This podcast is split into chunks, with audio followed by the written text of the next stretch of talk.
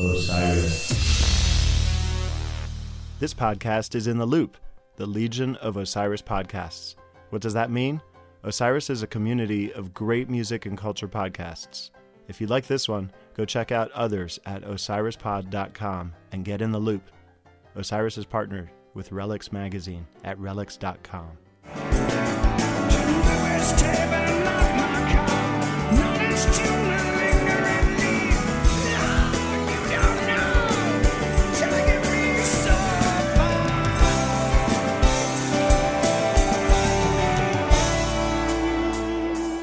Welcome into episode 53 of the Bluest Tape. I'm Harvey Couch alongside Jeff Kolak. And thanks for joining us as we take our weekly journey through the live catalog of Widespread Panic. Um, Jeff, thanks for joining us. Happy to be here, Harvey. 53 episodes. We, are we're, we're over the hill um, for Fantastic. a year. So. Fantastic. All right, Jeff. So, uh, do you have anything good to share with the folks this week? I do. Um, a, a Netflix show that was recommended to me by a friend. I can't remember. It might have even been you. I don't even know anymore. But um, watched the first couple episodes of it. It's called Ugly Delicious with David Chang and Ame. another another guy whose name I can't remember, and I apologize, sir. Um, but it sort of looks at um, the first two episodes, the first episode's about pizza. The second episode is, is, about tacos and sort of looks at foods that have become ubiquitous and sort of Americanized and sort of where they come from and um, sort of turns the notion of, of, of, purity about certain things kind of on its head a, a little bit and sort of looking at the way people deconstruct things and how they build things and the, the pizza episode was really was really good because you have a bunch of chefs getting together and talking about pizza. Um, and they go to this, you know, what looks to be an incredible pizza place in Brooklyn, and they talk to a bunch of. They go to New Haven and talk about New Haven pizza, and then they go to Italy and go, or go to Naples, and like the like the system they have to, you know, certify official, you know, sort of pizza in the Naples tradition. Um, but then they go to Domino's, and like they have and they have Domino and he David Chang goes on a delivery and he has Domino's delivered and they talk about it a little bit. And it's one of those things where it's like, you know, this is a guy who's an amazing chef who is clear. I mean, he even admits it. I mean, he's a food snob, but he also is sort of like, yeah, but I like Domino's and I've got my Domino's order, which I think is uh, Alfredo sauce, bacon, and onion and like thin crust. Um, and so it's just always, it's, it's an interesting show in terms of how they look at it. It makes me very hungry when we watch it.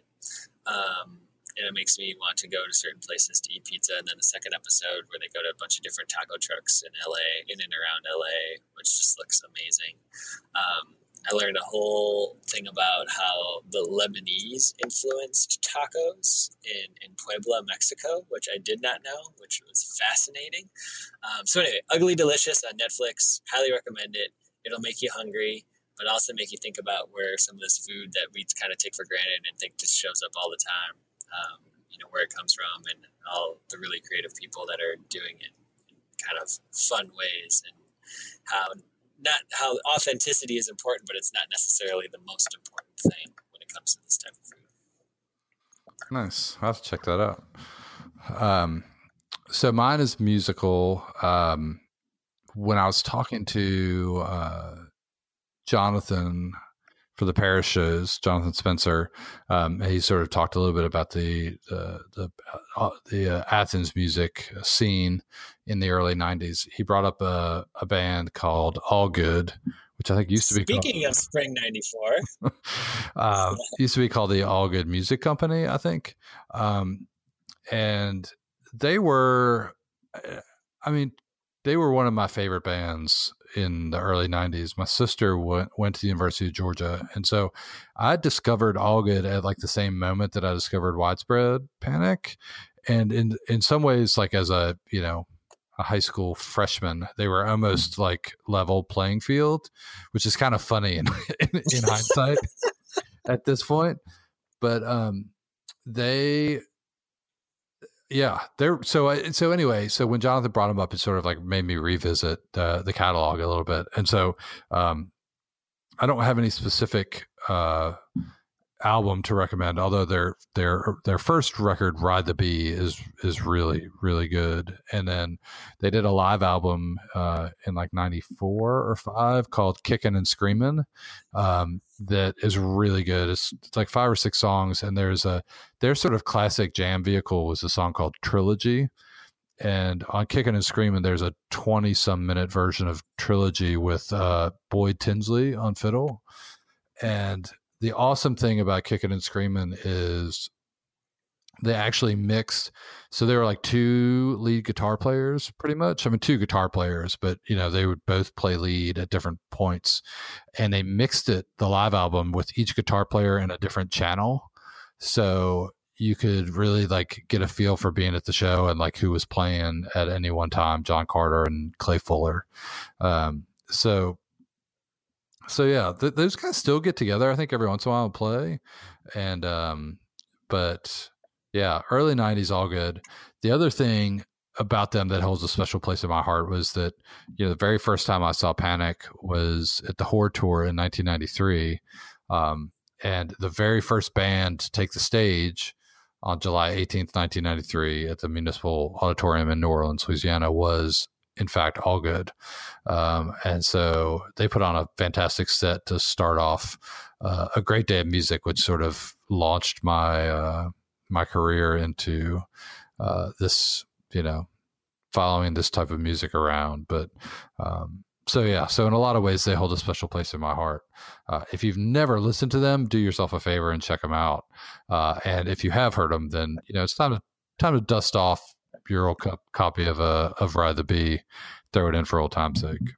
So my favorite part of that was how you almost called Panic widespread. You, you, which was perfect considering you were talking about yourself in high school at the time Right. Yeah. And because that is always one of those things where um, we've never talked about this, this, the great debate over what to call this band. Mm-hmm. Um, and I feel like I probably called them widespread at first and then realized that that was a faux pas. That right. the, the, the, cool people call them panic. The cool people call them panic, and then you call them panic. But I do think that for a lot of it's funny even here around town and people that I meet occasionally because I just assume everybody. I mean, there's a lot of Ole Miss grads that live here, so I just assume that everybody that went to Ole Miss at some point in time has been to a Widespread Panic show. Um, but it's funny because a lot of them say, "Yeah, I've seen Widespread," and you know, but they're like you know 35 years old, so it's uh it's interesting. We've never talked about that. The whole and, and also the WP versus WSP. Mm-hmm. Yeah. Um, that might that might be those might be both topics for uh, for other shows, future shows. But anyway, I enjoyed how you sort of hesitated when you were talking about 1993 Harvey and said widespread instead of. I thought that was funny. Anyway, did, did you ever listen to Allgood? Can't say that I've listened to Allgood, but, oh. I, but I will listen to uh, Trilogy. Is that is that the is that the jam? Trilogy's the song. That's the jam song. The jam and, and the entire the entire album of I mean then they only had I think two studio records, Ride the Bee and Uncommon Goal, and then um, Kicking and Screaming came out right after that as a live album, and then I think maybe they had one more live album like as like a reunion type thing five or ten years later. So I don't know if that's worth it, but definitely those are first three are all worth worth uh, listening to. So. so. I know Allgood's going to come up if we make it till uh, 2019 with the Bluest Tape podcast, and we do the 25th anniversary of of, of Winter Spring '94. Um, Allgood will come up again because we can do a whole episode about the terrible band names for bands that opened for Panic between winter of 1994. That's a great, that's a great top. I mean, really, just their whole career. But yeah, that tour was pretty bad. pretty bad.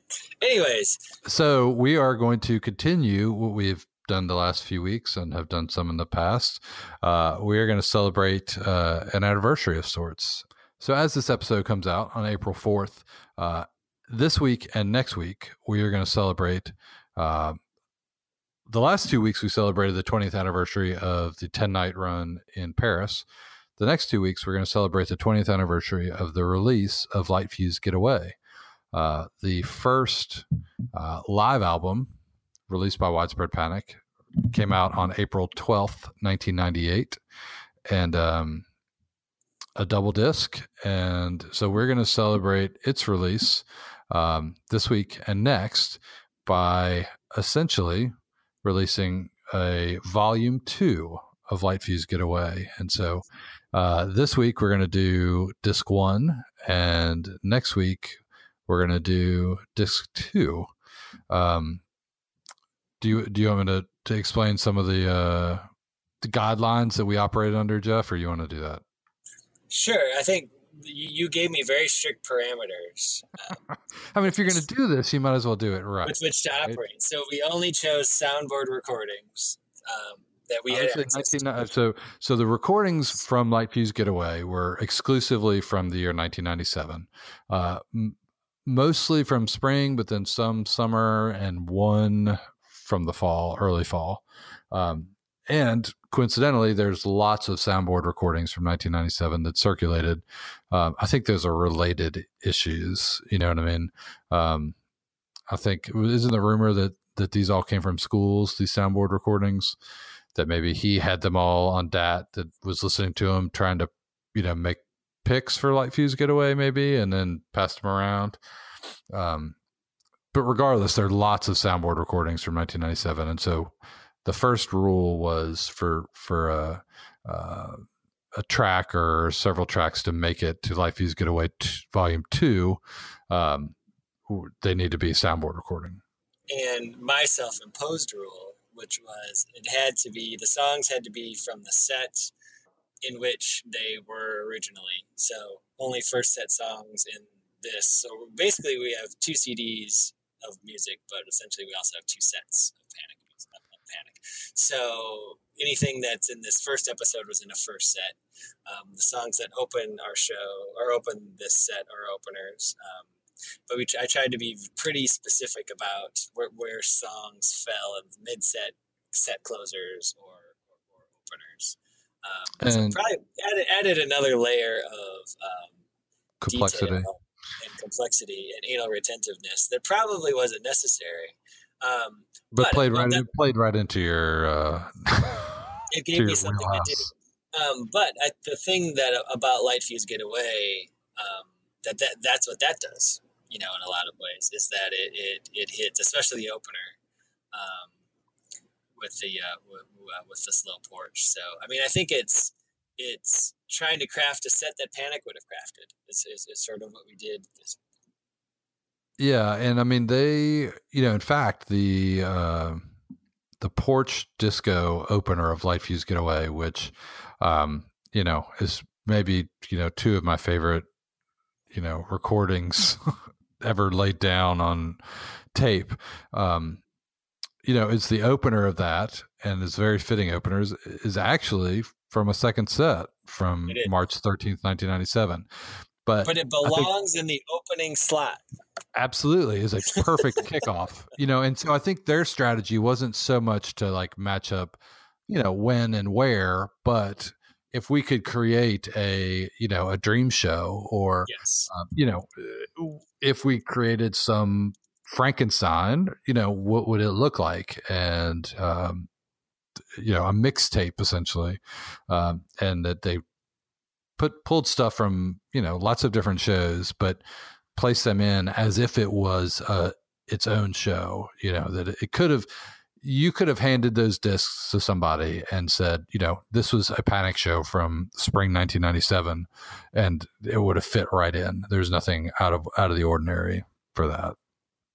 So we try to find the, follow the same same guidelines as we built this. And I, but I also think it's it's forced us forced us to um, choose some different songs, some songs we haven't played all that much on this show. A radio child is going to make an appearance in, mm-hmm. a, in an episode of the Bluest Tape, which is a rare which is a rare thing. Yep. Um, but uh, you know this this the Light Fuse Getaway album. I mean, there are three live albums that pretty much are desert island discs for me, um, and because they're and they're the three bands that I probably listen to more in my life than any other three. At Fillmore East by the Allman Brothers, Live Dead, and then Light Fuse Getaway. Um, I don't I don't have music on my phone. I don't really uh, so I don't stream things when I'm in the car. My car doesn't have a CD player, but our other car does. And Light Fuse Getaway, I think, has been in the car every day for the last three and a half years. It has not left the car. Um, and again, my wife can take it or leave it, but if that's the car we choose to take to Wisconsin or on a longer road trip, um, eventually the radio gets tired, and then I grab I grab that, and I basically listen to the Slow Porch Disco Diner. Um, and then, there, and again, the Pilgrims on that is Pilgrims is great. The Wrangler's great. The Travel Night's good.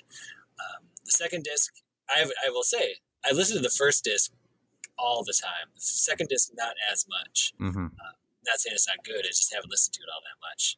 Um, but or compared to the first one, but I mean, I remember going to the Best Buy in La Crosse, Wisconsin, and buying it the day that it came out. Um, you know, I bought I got bought uh, "Will to Live" by Ben Harper the same day, actually. So those two records are always sort of linked uh, for me, even though Ben Harper didn't come out that day. Uh, but I bought it that day, and uh, yeah, it's it's such a great record. It's very well. It's well put. It's so well put together. And I get the thing, the thing about it was this was this was the first time that we actually had live panic mixed in such a way that you could play it really really loud mm, so and, loud and you, and you, it said it on the thing inside right i mean it said like you know this play this music loud or something on the inside of the album and you do, and it won't distort. You don't have to worry about. I mean, this is the era before schools bombs, but you don't have to worry about it distorting. You don't have to worry about crappy audience tapes or anything like that. Like you could play this loud, and like this is what it's like. So it's it's it's a good record, and I was so happy they did it. And it's still really surprising to me that it took them that long to put out a live album. mm-hmm. Um, you know, even though we know that they recorded a bunch of stuff in spring and you know winter spring of '94 um, for a record live record that never came out, but for, it's there's really no comparison between 1997 Widespread Panic and 1994 Widespread Panic. So, I mean, I think it's a good thing they waited.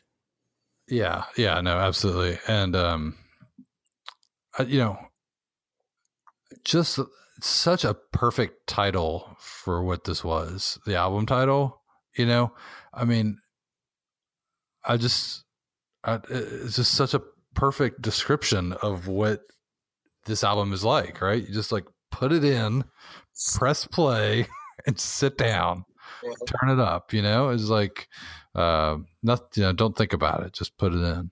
Um, so yeah, this this album holds a special place in my heart. I actually got. I th- there was like a, I think there was like a radio sampler that got released, you know, a month or so ahead of time, and um, the girl that worked that was a friend of mine that worked at the the um, the campus newspaper at UK, the Kentucky Kernel, um, got a copy of it and gave it to me. She was a big Phish fan, but she knew I was a big Panic fan, so she gave it to me. I think there was like five tracks on it, maybe. There was like a radio edit for picking up the pieces, I think, and um, I forget what else was on there, but that was like, you know, oh, just give me something, just anything. I just went a little, and um, and I actually wrote a review, like a, you know, I contributed a review of this album to the to the campus newspaper. I wasn't like a, I didn't write for the paper or anything, but I wrote a few things, and this was one of them. Um, and Can we share it with our with our listeners? I've, uh, yeah, I think I can find it. I mean, I, I don't doubt it's electronic. I mean, I'm, I guess it is electronic, but I, know, I think I've got a, a, a, hard copy somewhere. So I'll see if I can dig it up. I, I don't yeah. think it's that awful. I'm sure it is. I'm sure it's but... not. You're an English major, right? Uh huh. Yeah, yeah. You got it right. Um, um so it's interesting. Uh, so, so, so pieces was the quote unquote single from this. I, I think that's right. I don't. I'll have to look. I don't think I still have that disc, but there were I think there were five tracks on it. I want to say like Wondering Love Tractor maybe, and then Traveling Light, which would obviously make sense because that was the you know it's the Traveling Light tour that summer after this disc came out. So I want to say like Wondering Love Tractor, Traveling Light, Pieces, Radio Edit, and maybe that was it. I have a pained look on my face. Um, well, consider, considering their you know their history with of picking you know, sing, singles. God, oh, it's so painful. Um, Yeah, short they- short fuse is what it was called. That just that's just came in my head. So really. yeah, Huh. let's see. I bet it's on Um. I mean, to me, from if you're going to pick a, a single from this, the Traveling Light is a perfect signal single for it. Um, just like I thought, Surprise Valley was the perfect, or Climb to Safety was the perfect single for Till the Medicine Takes, and they chose neither of those songs either. So, um, Okay, yeah, so here's here's the uh here's the track list on short fuse. Um golly, yeah. This is um so tr- track 1 is uh Traveling Light parentheses short. It was uh 4 minutes and 58 seconds Okay. instead of the 558 that was the uh the the album version. Um, so I guess they cut maybe cut short the like solo or maybe cut out like a yeah. JoJo solo or something. mhm. So uh, Traveling Light, and then uh, track two is picking up the pieces. Edit four forty two instead of the five thirty that's on the album. I mean that seems ridiculous. Like what uh, what what is the forty five seconds? You know what I mean? Like why are we doing that? But I guess maybe is there a rule that it has to be under five minutes? That seems like that's maybe because Travel Light was 458 and Pieces 442. Track three, track three was a Wondering edit at 401 instead of the 424 on the album. Track four is a Greta edit, Ah, uh, 442 instead of 1044. That might have just been like a fade out, you know what I mean? Yeah. Like just like the body of the song and then fade out before the jam. And then track five, Traveling Light, parenthetically long, 558. Five, 558. So that was the uh, that was the So full that- version. that So I got I got one I got one full track on the whole thing of Traveling Light. So Traveling Light was the one that maybe that they were trying to push a little bit Yeah. more. Yeah, yeah, it was track Yeah. one, and then yeah, and then you had the full version. Not having a D, uh, rock DJ from the 1990s handy right now. Um, I'll have to venture have to venture a guess, but I, I mean, it it probably was still anything at that time that started with five as opposed to four was probably It's just not getting played. Period. not, not, not going to get played. Yeah. Yeah. Um, yeah, I mean, it's it's it's it's a good record all the way through. You know, again, I'm always int- it's always interesting to see what bands pick for their quote unquote singles. Um, you know, I, I think that I didn't. I mean, not that I'm a, I'm certainly not a Phish fan, but I did not pay attention to Phish until they put out a live record. You know, I'm sure there are a lot of people that didn't pay attention to Panic until they put out their live record too. The first Dead album I ever had was well, actually no, I had Skeletons from the Closet from the BMG Music Club, but the one I first one I actually bought legitimately was Live Dead. You know, the first Allman Brothers thing after Greatest Hits from the BMG Music Club was um, at Fillmore East. So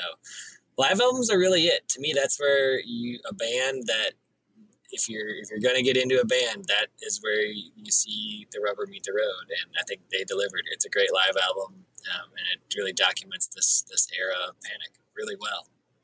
Yep. Um, so I want to just the one other uh, uh, guideline that we had um, to build these these two discs was that one that, that none of the tracks appeared on Light Fuse Getaway Volume One, right? Um, and then I also included because there were no repeats between Light Fuse Getaway and the original Live in the Classic City. Um, those were all unique songs between those two releases, and so I sort of felt like um, let let's ride that wave too. Um, and so there are no tracks from these next two weeks that were on live in the Classic City either. So um, they could theoretically, you know, release this album. Maybe they should, or Maybe they should. do it in the podcast. if you're listening, Brown Cat. uh, so uh, so anyway, um, we're going to do things a little bit differently this week. Usually, we you know kind of come back and forth in between the different segments, uh, talk a little bit about it. But um, for the sake of uh, continuity, or just for you know for the game that we're playing this week of uh, you know playing uh, of of releasing a, a, a volume two of a live album, uh, we're just going to just play the music straight through as if it were a live album, and then uh, we'll come back a little bit and talk about it uh, when we're done. But um, Jeff, anything, any any uh, closing thoughts before we send the folks off on the on uh, on their journey? No, I mean I think that they, we there there are a lot of good shows from these tours from spring and summer of '97, and you know the drum the the drums throw in from 11 6 97 and light fuse getaway notwithstanding. Um, but these are both really good tours, and there's a ton of great content, and it was hard to narrow it down, but I think it was. I think we've picked some really good stuff. I think we've picked some songs that, again, the, the, the goal for me was to try to create the, a, an accurate a, a, reasonable show, right? A, a, reasonable show. I think the first set is really reasonable. The second, next week's show might be a, little more aggressive. it might be a little far afield, a little bit of wishful thinking. Uh-huh. But um, but it's not too far out of the norm. No, but I think no. but I think this is think this is really good, and I think everybody's going to enjoy it. So let's get it started off. Uh, we're going to start off July 9th, 1997. Good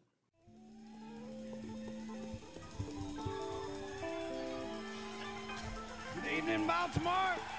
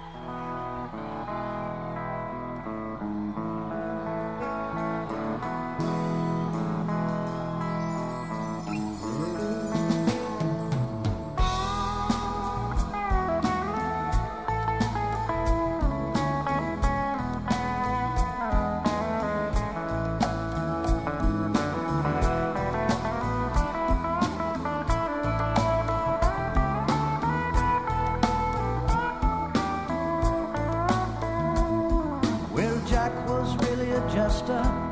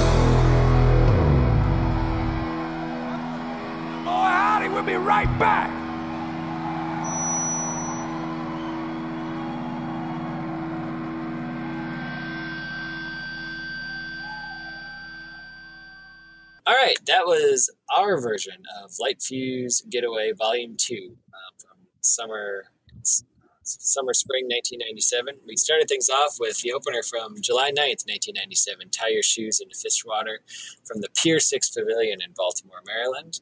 Uh, followed it up with um, Radio Child into Genesis into BFD from April 22nd, 1997, the Paramount Theater in Asbury Park, New Jersey. And then we went down to Texas, April 12th, 1997, the backyard in Bee Cave, Texas.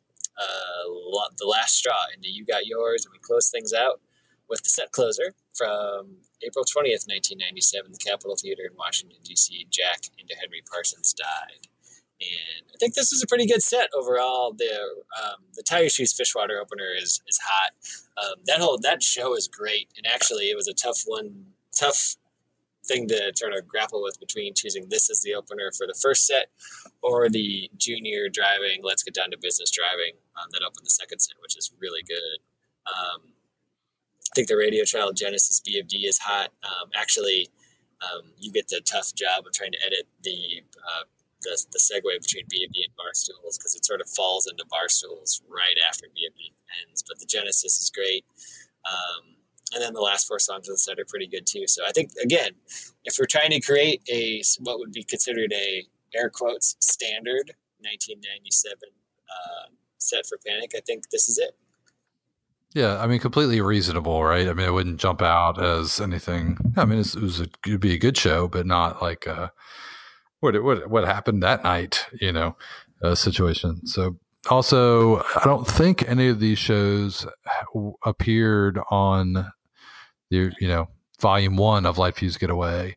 Um, I think we touch we we hit a couple shows next week uh, that had a, had some appearances uh, in the in volume one of Light Fuse Getaway. But um, yeah, this is all really good stuff. You made some good choices here, Jeff. Although, I, and I think w- things will really get cooking next week. So um, I don't want to give away too much, but this is a really solid uh, disc one of volume two of Light Fuse Getaway. Um, well, we can't give it away the first week. You know, we got to keep people coming back. you That's right. so- so Yeah, absolutely. Come back for episode 54. Yeah. So, um, so yeah. So thanks for joining us, everybody. Um, as we mentioned uh, at the beginning, uh, we're proud to be a part of the uh, Osiris Podcast Network. Uh, check out some other fantastic podcasts, uh, osirispod.com. Um, check out our website, bluestape.com. Uh, be sure to tell all your friends, subscribe in uh, iTunes or your podcast player of choice uh, give us a review uh, on iTunes. That helps uh, folks find us, and um, you know, like us on Facebook, follow on Twitter, and definitely uh, send us messages, emails, tweets, DMs, um, whatever your communication uh, channel of of choice is. And because we like hearing hearing from you guys, and and folks have some great ideas, and that's where uh, some of our shows have come from. So um, we appreciate that. And um, so, hope you enjoyed uh, disc one of volume two of Light Fuse Getaway.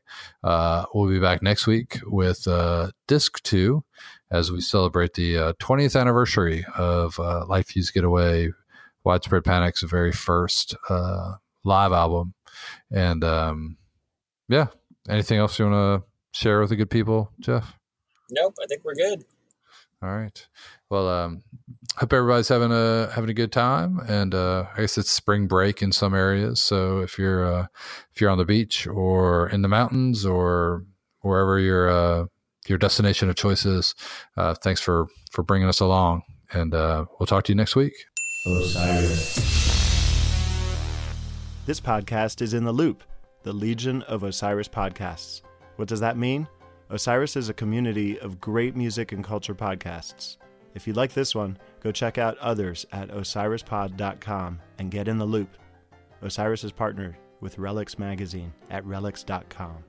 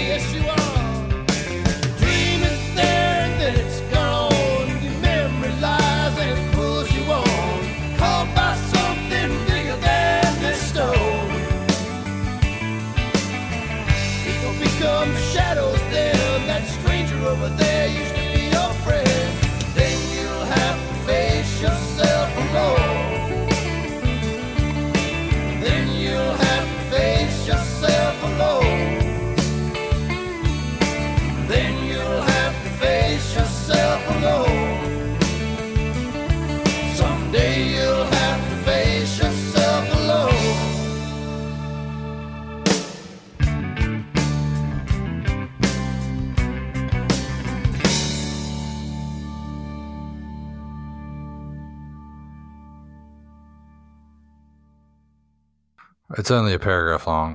Allgood vocalist Corky Jones sings of living in a funky house on the opening track of the band's Ride the Bee, but it's not too funky in there.